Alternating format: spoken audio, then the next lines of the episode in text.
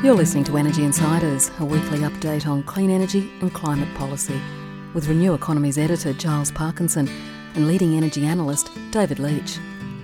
Energy Insiders is brought to you by Watt Watchers, providing super smart devices to monitor and manage energy use, and SolarAy, experts in solar PV, storage and monitoring. Hello and welcome to this latest edition of the Energy Insiders podcast. My name is Giles Parkinson. I'm the editor of Renew Economy, and joining me as usual is ITK analyst David Leitch. David, how are you? I'm very well, thanks, Giles, and I trust uh, you're well, and I trust all our listeners are well, and I, I, I hear we've got a, a very good interview this evening. Yeah, look, I managed to catch up with Sam Kimmins from RE100, um, which is something set up by the Climate Group about four years ago to try and encourage corporates to go 100% renewable energy. And um, look, originally it started off as a bit of a tick the box exercise and corporate um, social responsibility, but has now turned into a bit of an economic driver because they've all discovered that renewables are cheaper than what their alternative is now. So they've got 154 companies on board with a combined total of about 184 terawatt hours a year, which is almost equivalent to um, Australia's main national electricity market. Well, so, I, I agree with that, and I'll be interested to hear that interview. Uh, and I've often wondered why there aren't any RE100 companies in Australia. Uh, having said that, I, I, do want to point out it's one thing to buy renewable energy certificates in a whole lot of uh, different places, and it's another thing to run an electricity grid, which is 100% renewable. Uh, they're, they're not the same job at all. Oh no, look, that's absolutely true. But what does a company do um, apart from actually sort of creating its own grid, which um, which I guess some people like Nectar Farms with the new glasshouse in Victoria is actually proposing to do down at the Bulgana um, Energy Hub with uh, a big wind farm and battery storage. But I guess a company, the most it can do is buy the equivalent amount of electricity, um, which I guess is what the ACT is doing.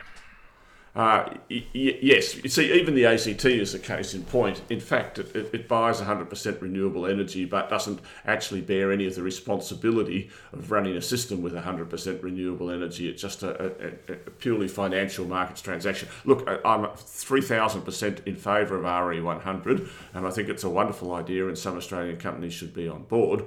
Uh, if not a lot of them, but uh, it is it is just a financial and uh, in some ways feel good communication. It doesn't actually necessarily uh, um, produce a complete transformation of the system and, and, and decarbonise it. Look, it's very good. It's very good. yeah, no, look, it's interesting. No, but it's an interesting point because I actually had um, a couple of people ring me up um, a couple of weeks ago. Um, Dick Smith, for instance, um, and he was really upset about um, the ACT and the fact that we describe it as 100% renewables. And I did say, well, look, it is the equivalent of 100%, and he's, and he went on for that very same reason, sort of pointing out, well, when the wind don't blow and the sun don't shine, then they're obviously using something else, and it's probably coal.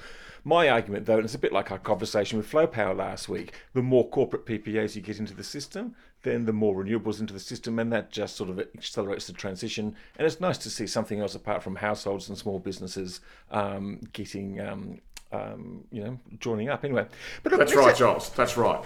Yeah, look, let's have a listen anyway right now. Um, this is um, Sam Kimmins from RE100.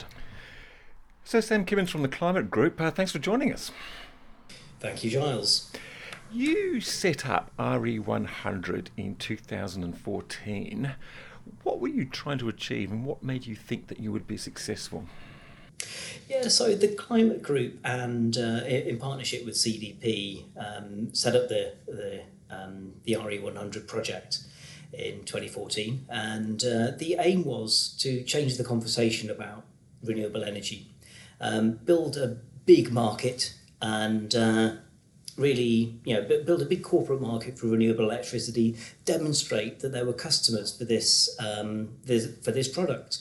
Um, the old conversation was very much about you know sellers saying you know you really should be buying our wind turbines and our solar panels, and about government you know having to meet their their targets.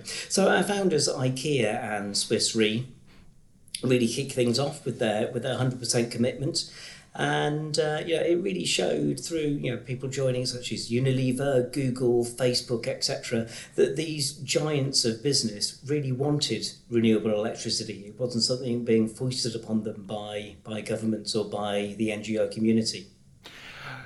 But I understand though, at first though, it was a certain amount of sort of ticking the box on CSR, corporate social responsibility, but that has changed over the last couple of years. Yeah, and so CSR has, of course, played a role. It's it's it's the right thing to do. It's a good thing to do. It's also a very effective way of reducing carbon emissions. So a lot of these companies with with carbon targets, um, you know, buying renewable electricity, it's a great way of, of achieving that.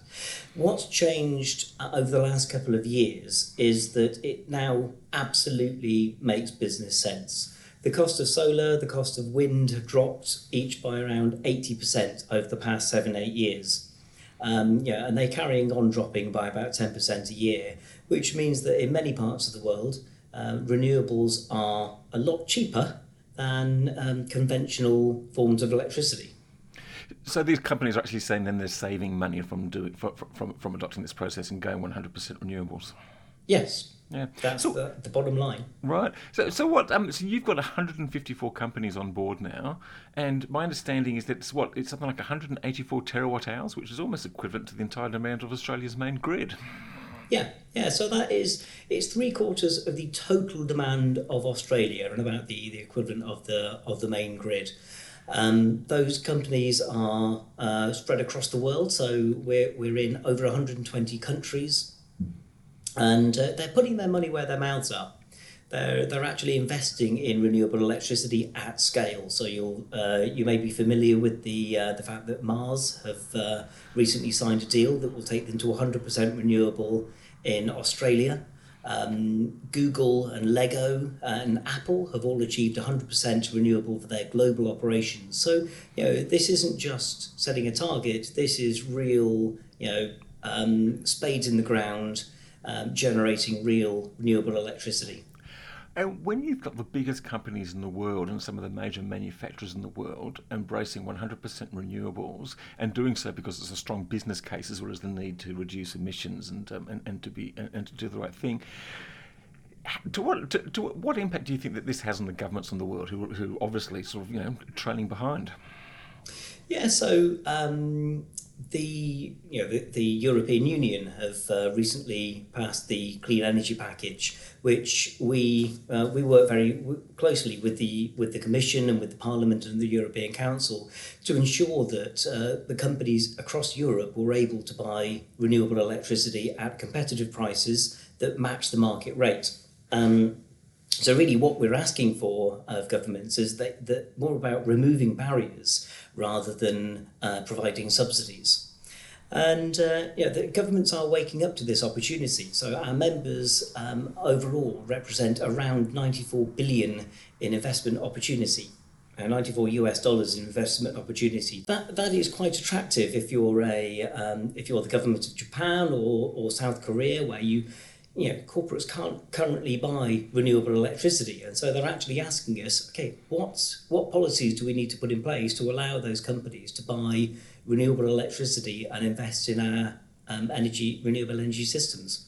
And so mostly it's about getting out of the way, I suppose. To, to an extent, yes.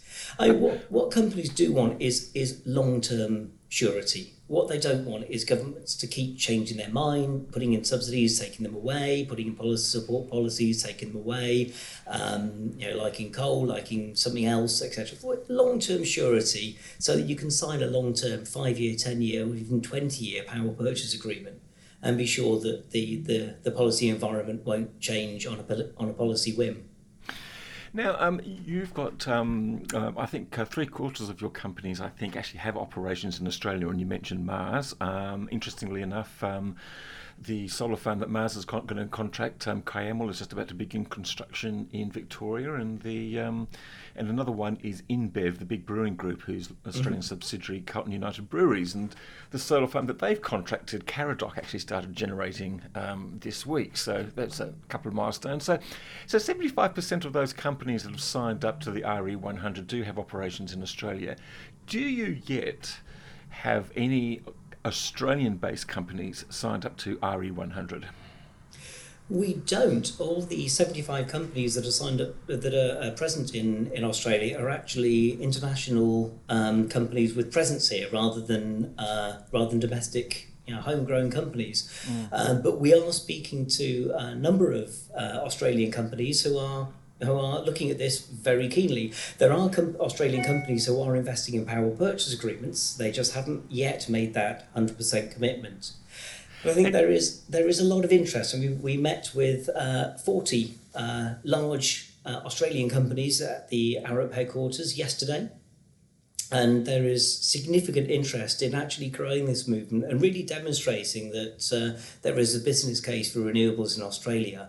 I think there's been a lot of confusion around you know different signals around whether it's uh, it's competitive or not. Businesses saying, well, hang on, this really is competitive. We're investing in it at scale, and you know we'd like government support in enabling us to do that in future. You do mention that, in, um, indeed, a, a, lot of big Australian companies have moved to having some power purchase agreements, um, you know, sourcing 20, 30 or 40% of their electricity mm. demand from wind and solar. What do these companies, the 40 companies that turned up on Thursday to hear you speak, what do they want to know about going 100% renewables? So I think there's a there's a certain um, awe um, of the companies that have that have done this. When people first hear about it, they go, "Whoa, hang on, isn't that a little, you know, isn't that a bit crazy? hundred percent." But the, the proof is in the pudding. What what's fantastic is when when companies like Mars or or Unilever or Fujitsu, who presented at, uh, at yesterday's event, when they tell their stories about why they've done this and how they're going about it and when you hear from companies such as um, such as Google or Apple or Lego who have already achieved their 100% goals, it's a really positive story in that 100% leaves no room for doubt. It means your entire organization is actually focused on this, which means you're putting the right amount of effort, the right amount of innovation to capture this future market. So when I say uh, solar and wind have dropped by 80%, the price has dropped by 80% in the past seven years, this isn't stopping. This is the future. And forward thinking companies are wanting to be part of that future and they're wanting to be capitalizing and able to uh, capitalizing on it and able to actually participate in these future energy markets. And that means acting now. And it's interesting. You've also done some uh, um, statistics, or sort of done some research, which shows that the people who do embrace this concept, i.e., uh, renew, you know, go 100% renewables, also deliver better overall returns to the shareholders. Presumably because they're sort of smarter and quicker and um, and, and, and thinking better about the future than their competitors. Absolutely, yes. So Capgemini, the French consultancy, recently published some research uh, for us uh, which is available on our, on our website, um, www.re100.org. And what they did was they compared uh, the RE100 members with 3,400 of their peers um, by sector.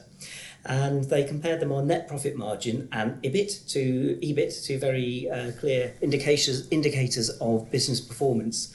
And by sector, our members outperformed their peers on both of those both of those measures. Now, this isn't saying that you know there, there's not a causative relationship. This isn't saying that if you buy re- renewable electricity, you will outcom- outcompete your peers. This is this is a correlation. So those companies that are buying renewables are well-run companies that know what they're doing. These are the kind of companies that are you know uh, investment gold.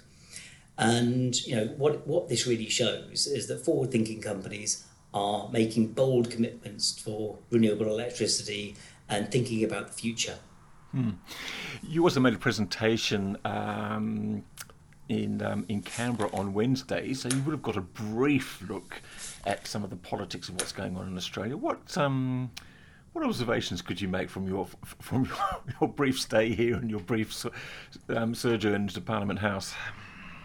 Yeah, I think there's you know the, what's really interesting is that there is a, a big commercial opportunity, and companies are able to um, to make significant purchases of renewable electricity through PPAs. The market is relatively liberalised. The opportunities are there.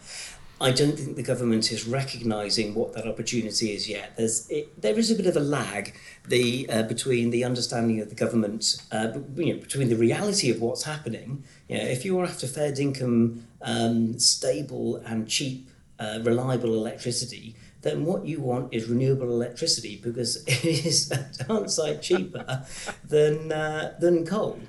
Um, I'm very impressed that you've been here for a week and you've already picked up on the lexicon fit in compare, so uh, that's quite impressive. yeah, well, look, indeed. Um, look, Sam, um, thank you very much for joining us, and um, and all the best. Um, one final question: You've got to 154. That's more than where you thought you would you would get to. Mm. What, what, what's, what's the target now? Well, I, we we had 14 companies join us just in the last six weeks from seven different countries, so the, the growth rate is quite phenomenal. Um, what we're looking to do is is really strengthen the RE100 movement in, in different countries. And for Australia, we, we you know we have 75 companies who are active um, in the country at the moment. and we'd really like to bring on board some local companies to uh, you know bring that to 100 Australian, um, 100 companies operating in Australia, really pushing towards that 100% renewable. Um, and help the electricity system you know, become a truly future ready um, power system. And fair income too. Absolutely. Sam, thank you very much for joining us. Uh, thank you for having me. Okay, that was Sam Kimmins from RE100 um, from the Climate Group. Um, Sam sort of told me afterwards that he's quite hopeful of um, some Australian companies uh, maybe signing up in the new year. So we'll see how that goes. It'll be beautiful timing if it is, because um, if we've got some of the major consumers going, uh, energy consumers going 100% renewables and and pinning their future on renewable energy. At the moment, we seem to have a government which is looking the other way, David, um, particularly after last week. Yes. Look, I'm. Uh one of the other things that happened during the week was the communique from the COAG Energy Council, and I've gone straight to the end of that and focused on the energy market updates, where Audrey Zibelman has noted that AEMO have a strong place in plan in plan in place for summer, uh, but that ad- additional measures are required to support future reliability, including transmission and interconnection, and that's the integrated system plan that we've talked about before. But uh, Kerry Schott uh, and Claire Savage, um, uh, both um, members of the Energy Security Board, briefed ministers on a draft strategic energy plan, the SEP. Here's another an, an, an acronym, an acronym. Oh my goodness me, what's that about? Uh, which will provide overarching guidance on the operation and evolution of energy markets in Australia. The ESB is de- developing this plan on behalf of Council as recommended in the Finkel review. Now, my uh, be why on earth is the federal government proceeding with the ACCC advice without first consulting the ESB? This is the my single biggest uh, complaint about the ACCC recommendations that they've been made completely independently of the ESB, independently of what AEMO has suggested, independently of what the AEMC's rules and rulemaking process, um, and independently of the AER and I, you know, I just feel that's wrong. Uh, it's difficult enough for everyone to get the electricity planning and op- plans in place and process without having um, just jumping the gun stuff. What, what, what, do we think this SEP is then? Um, I completely missed that when I was looking at the um, at the uh, at the communique. So um, is is that the same thing as what um, AEMO is designing with the integrated system plan, or is that different? It seems to be a focus. The integrated system plan is seems to be these days more about uh, transmission, which uh, uh is very important. Um, but um, uh, this seems to be a bigger plan. Uh, and document. But who knows? I think what's becoming clear is that without support from the federal government, uh, you can't get any of these plans or operations through, and you might as well go back to a state government and have their own separate system mm. as well. Look, you mentioned some of the ACCC proposals, and um, the government did adopt some of these, at least partially, and sort of was, was mighty selective when uh, um, Angus Taylor and Scott Morrison came out last Tuesday and Wednesday. I, I do want to pick through a couple of those ones. Um, now, particularly this default price. Now, um, this seems to be an interesting one it seems to be a reasonably good idea in some circumstances, but it can go terribly wrong because that default, if the default price is brought down too low, then effectively it's just going to narrow narrow the range of offers and reduce uh, competition. Either way, however much it's actually lowered, people getting really good prices at the bottom of the um, at, at, the bottom of the spectrum are probably going to find their prices going up. But um, but this issue about the sort of the narrowing of um, the narrowing of competition that can't that's not going to be very good for the smaller retailers. I don't think. We've already seen in New South Wales, which was uh, took much longer to deregulate final consumer prices than the other states, that the default prices when put in limited the amount of competition the reason why Origin's got 50% market share in New South Wales uh, and is essentially that uh, no one wanted to come in. Every study I ever saw of headroom, that is the amount of retail margin available, um, always ended up um, uh, showing that there wasn't that much headroom in New South Wales when we had these default uh, prices. As other people pointed out, Giles, there, is, there are economies of scale, there are economies of scope in vertical and horizontal integration, which is what's led to the existence of these gentailers. It's, it's every judicial decision that's ever been made in the tribunals has shown that every, electricity retailers and generators always want to vertically integrate. And that's a very natural force that's difficult to, to prevent. So I'm not quite sure what exactly how to, to deal with that. Yeah, let's move on to the other part of that. Um, um, another one of the recommendations, and this is for this new generation. Now, this was um, talked about by Rod Sims um, when he released his report a couple of months ago. Angus Taylor has um, look. He's in, he looks like he's in a bit of a rush. Um, we we are expecting to have an election by next May, but he looks pretty keen to get something out of the door by March. So what he's done is that he's released the, a consultation paper. He wants feedback back by um, or about five minutes time, I think, but it's the end of next week. Um, then he wants expressions of interest to come in over December and January, and then he wants a, uh, a formal tender in February and uh, finalised by March, and all signed, and delivered to operate by well, not operate, but um, the contracts come in place by July the first. I guess what's really disturbing about this is that um, the Rod Sims original idea of bringing more competition in the market. Um, look, this can be sort of cut and pasted either way, and it looks like it's going to be cut and pasted towards favouring uh, new investment in coal. I doubt if it's going to be a new coal-fired generator, but it looks it's looking to me increasingly like it's going to be an opportunity for some of the existing coal generators to lock in some sort of level support um, to uh, extend the life of their assets by five or ten years. I think it's a disgrace in, in the way it's been done, and as I said, it's a disgrace in that it, it cuts across uh, ESB and all the other policy making objectives without providing very good evidence. It's a simple statement in Rod Sims' report that uh, some of these guys, some people have complained to Rod Sims that there's not enough long-term financial support, but he's provided no real evidence. Not uh, one example of one of these projects has actually been raised publicly. Uh, he was talking about forty to fifty dollars a megawatt hour for dispatchable electricity. Well, I, I think that is totally laughable. The coal price I work to is about uh, from say the 2020s onwards is about $37 a megawatt hour. Uh, and that's that's for crappy coal, if I can put it that way. If you wanted to have uh, a, a, modern, lower, slightly lower emission supercritical coal plant, then you'd be working towards uh, a, a $45 coal price um, uh, at least, uh, not to mention all the other costs. And you can't build pumped hydro uh, and get the wind and solar into supply and make the whole thing dispatchable for 45 or $50 a megawatt hour.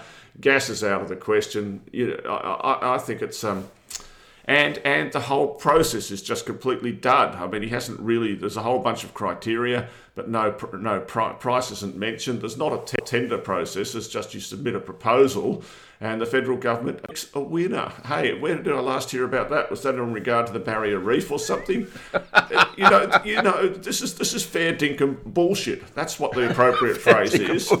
fair dinkum bullshit. And, and and what's incredibly wrong with it? It's not the Liberal Party anymore. It's become the Conservative Party. I don't know why they don't change their name. It seems to have nothing to do with free enterprise. If I was an AGL or Origin shareholder or worker, I'd be I'd be horrified at the way that this is proceeding. What's been done in, is normally you have a lot of consulta- consultation, a lot of planning. Look at the way the carbon price was developed the, the green paper, the white paper, preceding state papers, a massive amount of discussion and feedback. You normally develop these processes over, over a year or so. The same thing happened in um, in Victoria and in, even in South Australia. Uh, uh, you know, anyway, Giles, I, Yeah. I could go on and on. The fact No, is, no, no, no, no. But there's, there's one thing. There's one thing I'd just like to narrow down, though. Um, it's interesting. I mean, you talked about emissions. I mean, there is actually no emissions component. It sort of says if a project gets developed, then it mustn't actually upset the sort of target for 26%. But that target's going to be met by um, by 2020. Well, it's worse. It's It's worse than that, Giles. It's much worse than that. As if I read or some press reports correctly, and I, I can barely listen to Taylor, he apparently uh, said that the, the federal government would guarantee no harm from future Indemnify, that's indem- right. Indemnification. I mean, you know, there's, there's not nothing more to be said about this. Uh, I, I, I am not particularly political, or I try not to be. I just really am in favour of sensible policy, and I hate being taken to be a, a greeny lefty. Uh, because I duly just well, I believe in competition and markets and that, but th these, this policy development framework is a complete disgrace. Yeah. How might it work though? Let's say that the offer goes out there and a couple of people like Trevor St. Baker and Brian Flannery at Vales Point and a couple of the others want to extend the life of their coal generator. Would they be happy if they say, God, you give us $10 a megawatt, you guarantee us $10 a megawatt hour, $20 a megawatt hour. That's like kind of like an over and under for them or whatever it is. Would that be enough for them to sort of, you know, um, change the way they're thinking about the future? Would that be enough or, or would they need to get the full freight cost? Well, well, Trevor St. Baker doesn't have the money to do it. He's going to have to find a financial backer, and um, I think the coal costs at Vales Point are going to go up significantly. The um, financial difficulties of the Chain Valley coal mine are well known, and uh, they need higher coal prices. So I think even there, it's not going to be that easy. But look, uh, we, we, if you do things properly and have a competitive tender, and it's competitive on price, and maybe it's something like a pumped hydro, um, then then you have to wait and see what turns up in the market. So Yeah. you should never say never. No, okay. Well, look, let's leave that. Um, it would be interesting to sort of monitor. Um, look, not much else happened um, this week. I don't think we had a couple of new solar farms um, open, and that probably goes back to the start of our conversation today about um, renewables. Um, we had um, who, who did we have starting? We had the Karadoc solar farm uh, just came into production this last week. Um, they're supplying power to the Carlton United Breweries as part of their sort of global push by InBev to go 100% renewables. Uh, we also have the Bannerton Solar Farm, which is uh, supplying to the tram network, and um, approval given to the Kiamal Solar Farm just a week or two ago, including synchronous condensers, and that's going to be for the likes of Mars Australia and um, and some others. So um, we're starting to see, Dave. Oh, we also saw the formal opening of uh, the uh, Ballarat battery storage. It's not actually in full operations yet, but I think um, Lily D'Ambrosio down in Victoria is very keen to open things formally before the caretaker period comes in um, in a couple of days' time. So we might see the Gannawarra battery storage. Yes, but by the time we have the uh, Victorian and South Australian retail plans in full operation, I think in a couple of years' time we'll have 300 megawatt hours of battery storage, or 300 megawatts anyway of total capacity, which is starting to be a, uh, a meaningful number. And so we look forward to that. So, as you say, we're now in the phase of just watching all these new plants come into operation and lift their market share and seeing what ha- impact that has on market price.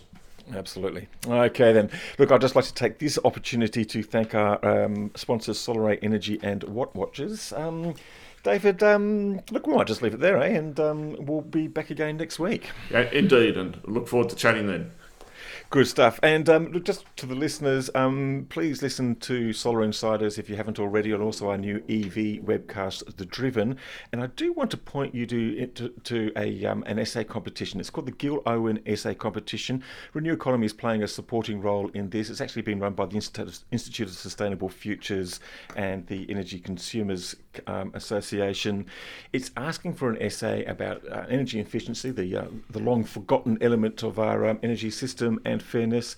Gill Owen was a wonderful player, uh, advocate for this in the market. And not only do you get the, not only does the winning essay get to be published in Renew Economy, it also wins a fifteen thousand dollars scholarships. that might be even more interesting than than Renew Economy. Um, entries do close in a couple of weeks, so do go on our website and have a look and check that out because um, I think it'd be well worth doing. So, thanks for that, and uh, we'll be back again next week. Bye for now.